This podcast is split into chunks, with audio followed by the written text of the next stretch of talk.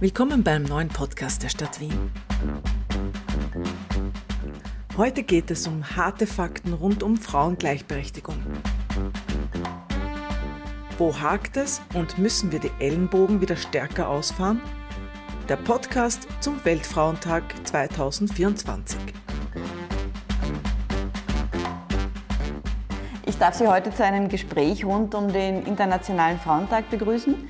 Mit dabei sind Andrea Brehm von den Wiener Frauenhäusern, Eva Keil, Expertin für gendergerechte Stadtplanung, Ines Stilling von der Arbeiterkammer Wien und Laura Wiemer von Frauenservice Wien. Die Fragen stellen Patrice Fuchs und ich, Christine Oberdorfer. Herzlich willkommen. Vielen Dank. Vielen Dank für die Einladung. Guten Morgen.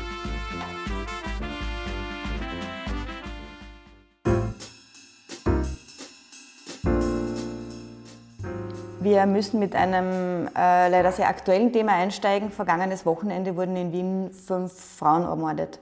Wie lassen sich dann solche Taten verhindern und lassen sich solche Taten überhaupt verhindern? Also zuerst ist es wichtig, dass man da mal unterscheidet. Das eine waren drei Frauen, die in der Prostitution äh, gearbeitet haben, die da wirklich auf grausamste Weise abgeschlachtet, anders kann man das nicht nennen.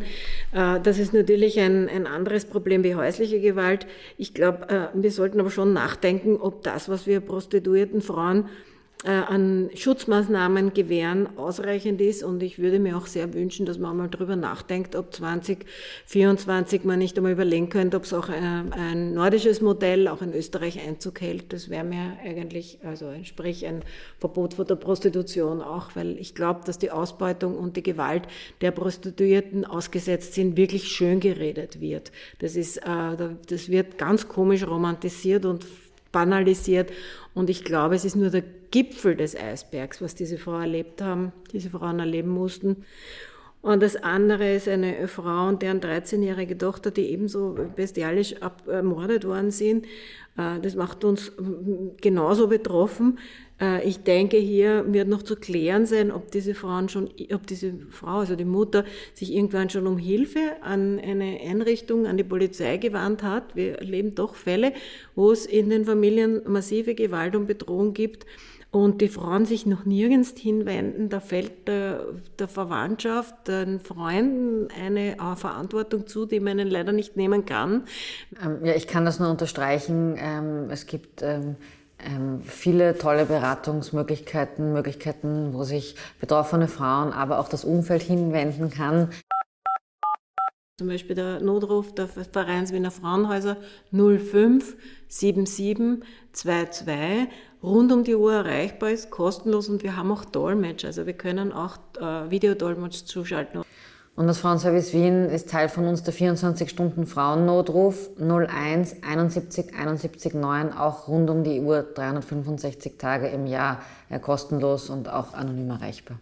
Die Mitbetroffenheit von Kindern bei Gewalt ist mir noch irrsinnig wichtig. Kinder sind immer mit betroffen. Wenn die Mutter geschlagen, misshandelt werden, sind Kinder entweder selbst betroffen oder aber sie sind Zeugen der Gewalt, sind schwer traumatisiert. Ich finde das ganz wichtig, dass es auch zum Beispiel Entscheidungen und Trennungen ein, ein, ein, sozusagen dem Raum gegeben wird, dass eben es nicht normal ist, wenn Kinder so Gewalt ausgesetzt sind, dass sie da sozusagen eine Obsorge, geteilte Obsorge gibt. Das finde ich eine Katastrophe im Bereich der häuslichen Gewalt, diese Entwicklung der letzten Jahre. Also das finde ich wirklich auch noch ein ganz ein wichtiges Thema. Das Thema Sicherheit ist ja auch bei der Stadtplanung wichtig. Wie nimmt denn die, die Stadtplanung äh, das auf? Das eine ist das Thema Beleuchtung. Also da gibt es einfach eine enge Zusammenarbeit mit unserer Beleuchtungsabteilung, weil es darum geht, am besten auf 10 Meter, dass ich ein Gesicht erkennen kann. Also das ist auch sozusagen messtechnisch, ähm, dass es nicht nur darum geht, welches Licht bringe ich am Boden, sondern wie kann ich mich orientieren. Äh, damit ich eben auch als Frau ähm, oder als Mädchen eine Situation einschätzen kann und darauf reagieren kann. Es geht auch darum, sozusagen, und das ist jetzt auch dieses subjektive Sicherheitsgefühl im öffentlichen Raum zu stärken, weil ja Frauen oft mit Mobilitätsverzicht reagieren, gerade ältere Frauen das geht weiter in den Wohnbau. Da gibt's, äh, es wird auch, werden ja alle um Wohnbauförderung eingereichten Projekte in Wien daraufhin kontrolliert. Also bei dem äh, zum Thema Sicherheit, dass Hauseingänge nicht zurückgesetzt sind, nicht in einen verschlossenen Winkel, dass also dieser Sicht- und Rufkontakt gewährleistet ist.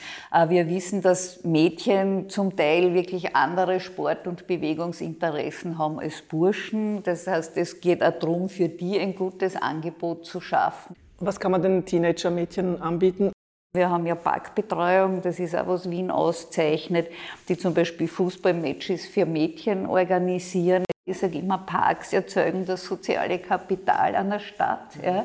Wenn ich attraktive Parks habe, dann wird das Thema Einsamkeit sozusagen geringer. Workaholics, die irgendwie in der Früh, in der Dunkelheit die Wohnung verlassen und am Abend wiederkommen und am Wochenende ins Wochenendhaus fahren, ist die unmittelbare Wohnumgebung von keiner Bedeutung, aber für bestimmte Lebenszusammenhänge macht es einfach sehr viel aus.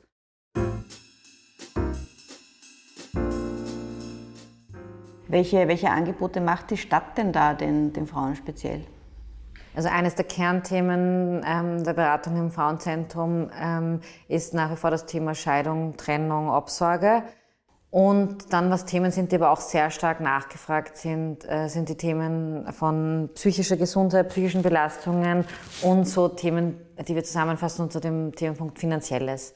Also das kann ähm, irgendwie von finanziellen Belastungen, aber auch gerade dieses Thema der Existenzsicherung in, in, Verfahren von Trennung und Scheidung ist ein ganz ein großes Thema. Ist es heute für Frauen leichter, sich zu trennen, diese Entscheidung zu treffen? Weil einerseits ist man vielleicht äh, lebenserfahrener, wenn man älter ist, aber andererseits hat man sich auch, äh, hängt man auch finanziell stärker vielleicht aneinander, weil man was aufgebaut hat oder großes Haus hat oder so. Na, wenn ich jetzt ein Beispiel herannehme, wo ich Zeit meines Lebens ähm, wenig oder keinen eigenen Erwerb hatte und sozusagen ähm, wirklich finanziell einfach ganz abhängig bin, ist das sicher noch einmal eine andere Hürde. Frau Brehm? Ich glaube, es hat beides so, so, so Vor- und Nachteile. Wenn du jung bist und vielleicht kleine Kinder hast, ist die Trennung schwieriger, wie wenn die Kinder aus dem Haus sind. Wir leben oft, dass Frauen sehr lang aushalten wegen der Kinder. Ja, also sozusagen und sich dann erst trennen. Und das andere, ich glaube, dass sich ältere Menschen einfach mehr auch vor der Einsamkeit fürchten. Also jetzt, wenn ich denke, man ist 30 Jahre verheiratet und tut sich damit 70 scheiden lassen, die Wahrscheinlichkeit, dass du als Frau noch einmal einen Partner findest, ist nicht enden wollend oder zumindest in der Vorstellung der Frauen enden wollend. Und das schafft sicher eine ganz schwierige Situation. Ja. Aber was wir sehr oft erleben, ist, dass die Frauen schon warten, bis die Kinder groß sind, bevor sie sich trennen. Und eigentlich also schon längst bereit wären. Eigentlich schon längst bereit wären, genau, aber sie dann immer noch denken, na und so, also oder auch die Familiendruck machen. Also ich glaube, es hat Vor- und Nachteile. Was ich problematisch finde, ist, äh, dass jetzt wir sehr, also auch bei uns sehr viele Frauen haben, die Teilzeit arbeiten und also weil sie es wollen, nicht weil es der Dienstgeber will. Und äh, das ist alles super schön, solange die Beziehung hält. Aber es fällt den Frauen, wenn sich dann die Trennung ist und es dann doch nicht so in Frieden und äh, sozusagen ähm, abläuft, stehen die Frauen vor, vor einem riesigen existenziellen Problemen. Also diese Teilzeitarbeit bei Frauen finde ich aus mehreren Gründen hochproblematisch. Und ich habe so das Gefühl, wir haben eine neue Zurück zum Herd Kultur, die man über diese überdimensionierte Kinderbetreuung definiert. Frau Stilling, da sind wir jetzt auch sehr in, ihren, in Ihrem Thema drin. Äh, die Frauen verdienen immer noch weniger als Männer. Das Thema Teilzeitarbeit haben wir auch gerade besprochen, ist auch äh, hauptsächlich ein, ein, ein weibliches Thema. Also auch wenn in Wien die Situation zum Beispiel was Kinderbetreuung und Ganztagsschulen angeht, natürlich österreichweit eh herausragend ist, muss man auch sagen, natürlich hat auch Wien da, muss ich ein bisschen Kritik üben, äh, auch noch Ausbaubedarf. Aber wenn man es jetzt auf ganz Österreich betrachtet, ist das immer noch das größte Problem. Wir haben viel zu wenig ganztägige Kinderbetreuungseinrichtungen. Wir haben kaum Nachmittagsbetreuung an den Schulen, weil das Problem löst sich nicht, wenn das Kind mit sechs Jahren in die Schule kommt, dann wird es meist noch schlimmer. Äh, wir haben kaum, also außerhalb Wiens, da gibt's gut, in Wien gibt es gute und leistbare Ferienbetreuung. Außerhalb Wiens ist das de facto mit einem Einkommen ja kaum mehr bestreitbar, was so Ferienbetreuungen kosten. Und wenn da sozusagen nicht die Großeltern, meistens dann die Großmütter auch noch einspringen, also sozusagen die Kinderbetreuung setzt sich ja auch ein bisschen dann im Alter noch fort. Äh, das ist ein großes Thema. Wir haben aber auch den gesamten Bereich der Pflege, die ein massives Problem ist, wo wir viele Frauen dann wieder aus dem Arbeitsmarkt verlieren das ist das eine. Und dass es viele Berufe gibt, die praktischerweise von den Dienstgebern auch nur in Teilzeit angeboten werden, weil das billiger und flexibler ist. Und da ist zum Beispiel schon etwas, wenn ich, äh, also die Frauen, die dann mehr Stunden leisten, leisten müssen, ja, auch wenn sich das manchmal natürlich schwierig organisieren lässt, aber sie machen das, dann bekommen sie meistens die Zuschläge nicht und das unterscheidet sie veritabel von den Vollzeit arbeitenden Männern, die ab jeder Stunde, die sie mehr leisten, auch noch 50 Prozent Zuschlag kriegen. Davon sind die Frauen auch weit entfernt. Da sind wir schon bei einem ganz einem tollen äh, Thema, wo ich Magenschmerzen kriege und äh, letztens in einer Runde von Freundinnen haben wir uns äh, be besprochen, wie viel äh, Pension wir erwarten können. Und einer meiner Freundinnen hat gesagt, sie will gar nicht weiterreden, weil es triggert sie so negativ. Weil sie wird 800 Euro Miete zahlen und ca. 1400 Euro Pension haben, obwohl sie also in einem guten Angestelltenverhältnis seit 20 Jahren ist und auch davor gearbeitet hat. Da bleibt damit Energie und äh, Telefoniekosten, weiß nicht, 500, 600 Euro höchstens ne, zum Leben. Das ist ja kein Extrembeispiel. Ich, ich glaube, dass das wirklich ein großes Problem ist, auch dass viele Frauen immer noch glauben, warum auch immer sich das so hartnäckig hält. Es gibt sowas wie eine Mindestpension. Es gibt keine Mindestpension. Und wenn ich dann auch noch bei einem Partner bin, dann kriege ich nicht einmal die Ausgleichszulage überwiegend und dann habe ich wirklich eine Kleinstpension, die meine Eigenständigkeit total einschränkt. Also von Trennung braucht man dann meist auch nicht mehr reden. Das wird wirklich schwierig. Und ja, auch wenn man viel gearbeitet hat, wir sehen das bei vielen Daten. Also die staatliche Pension, die ist gut und solide und sozusagen auch zukunftsfit, aber natürlich nicht äh, in vielen Fällen nicht besonders hoch. Und wenn wir uns anschauen, wer von der zweiten und dritten Säule, also dem sozusagen vom Arbeitgeber mitfinanzierten äh, Zusatzpensionen und den Privatpensionen profitiert, dann gibt es da einen derart großen Gender Gap, ja, dass uns auch irgendein Pensionssplitting, das da seitens der Frauenministerin aktuell immer ventiliert wird, genau gar nicht helfen wird. Und den Frauen, die jetzt schon in Altersarmut leben, und davon gibt es leider wirklich viele, ja, hilft das sowieso gar nicht. Und ich glaube, das ist schon ein Thema, das wir uns überlegen müssen, wie wir da unterstützen. Und da ist sozusagen, wenn ich mit Frauen rede, die sagen, na ja, aber jetzt mache ich Teilzeit, weil dann geht sich alles besser aus. In dem Moment, ja, die denken nicht an eine Pension, und da können wir ihnen hundertmal erklären, ja, aber das ist so schlecht für die Pension. In dem Moment müssen sie ihr Leben in der Situation koordinieren. Und da, glaube ich, müssen wir uns schon auch mal als Gesellschaft überlegen, wie wir bestimmte Arbeiten, die einfach von Frauen derzeit unbezahlt erledigt werden, auch bewerten. Ja, es muss nicht immer alles in der Pension anerkannt werden, aber sozusagen ihnen auch eine Chance zu geben, wirklich auch fürs Alter vorzusorgen oder die Gesellschaft sorgt vor entsprechend. Ja, also ich glaube, es gibt nur die zwei Optionen und da sollte man mal ernsthaft drüber reden und nicht mit wir verschieben irgendwas in ein Pensionssplitting und die Familien sollen sich das dann wieder selber ausmachen. So wird es nicht funktionieren. Da sind wir jetzt bei der unbezahlten Care-Arbeit, Kinderbetreuung, Haushalt, die Pflege von Angehörigen. Hat diese Arbeit in der, in der Gesellschaft, welchen Wert hat denn die da? Also es gibt schon natürlich Berechnungen. Also während der Corona-Pandemie hat das Momentum-Institut mal berechnet, da waren es 107 Milliarden Euro, die Frauen unbezahlt leisten. Das wären ungefähr, glaube ich, 17 oder 18 Prozent des BIP. Also schon eine erklägliche Summe. Das ist, finde ich, ein, ein spannendes Stichwort, nämlich mit der Corona-Epidemie und den Lockdowns. Da war für mich schon ein bisschen erschreckend, wie in so einer Belastungssituation ähm, eigentlich so die alten Rollenmuster total verstärkt gegriffen haben. Ja, also so quasi, wenn es wirklich ernst wird ja, und eine gesellschaftliche Krisensituation da ist, dass im Privaten es die hochgradig die Frauen waren, die diese Homeschooling und diese ganzen Belastungen geschultert haben.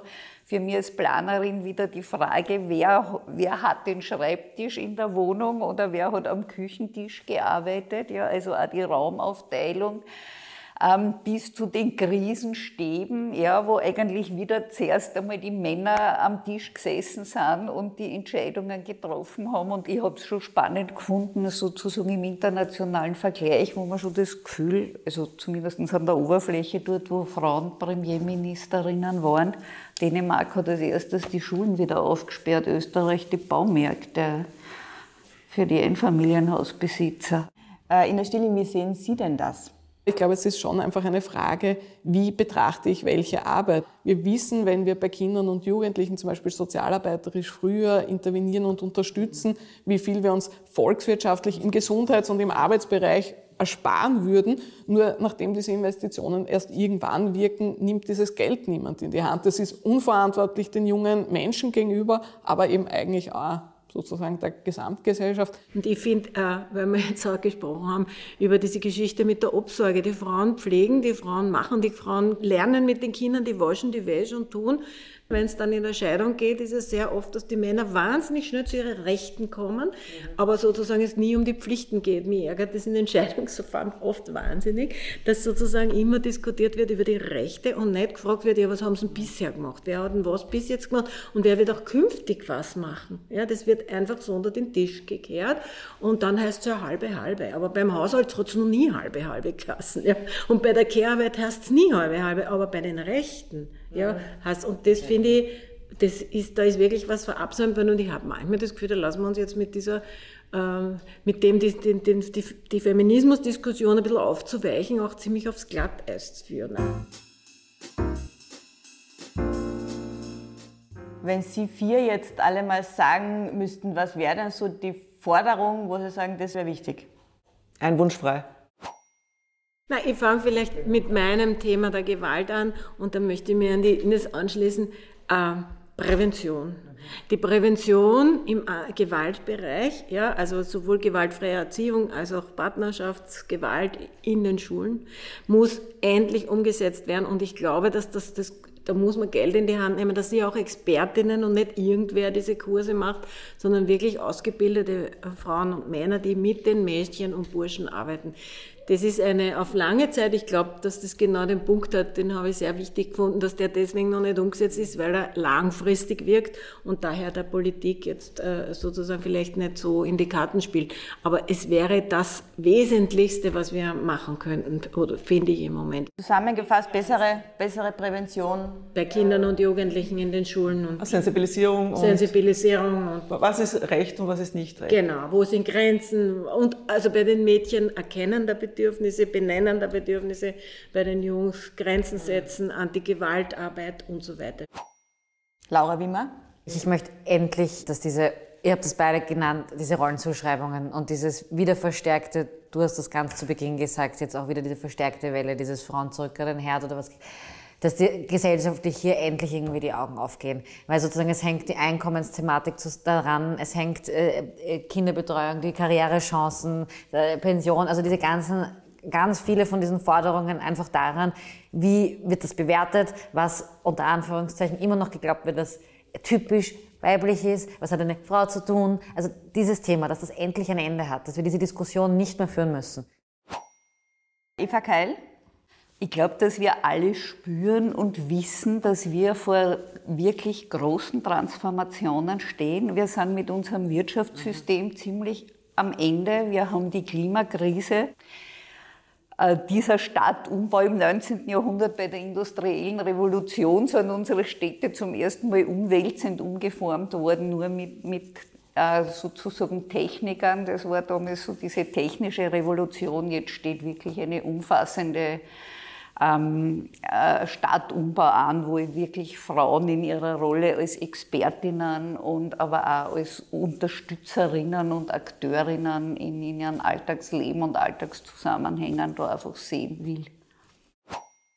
Mein Wunsch wäre, dass wir mehr Frauen wieder in der Öffentlichkeit sehen. Also nicht nur bei Frauendemos. Ja äh, sondern ich würde gerne all die wundervollen, fantastischen Frauen, die wir in diesem Land haben, viel öfter sehen, egal ob sie alt, jung, mit oder ohne Migrationshintergrund, mit oder ohne Behinderung. Ich will sie einfach alle sehen und ich vermisse sie in der Öffentlichkeit. Danke für das Gespräch. Vielen Dank. Danke für die Einladung. Spannend war's. Das war ein Podcast der Stadt Wien. Wir freuen uns, dass ihr zugehört habt. Besucht uns auch gerne auf unseren anderen sozialen Kanälen.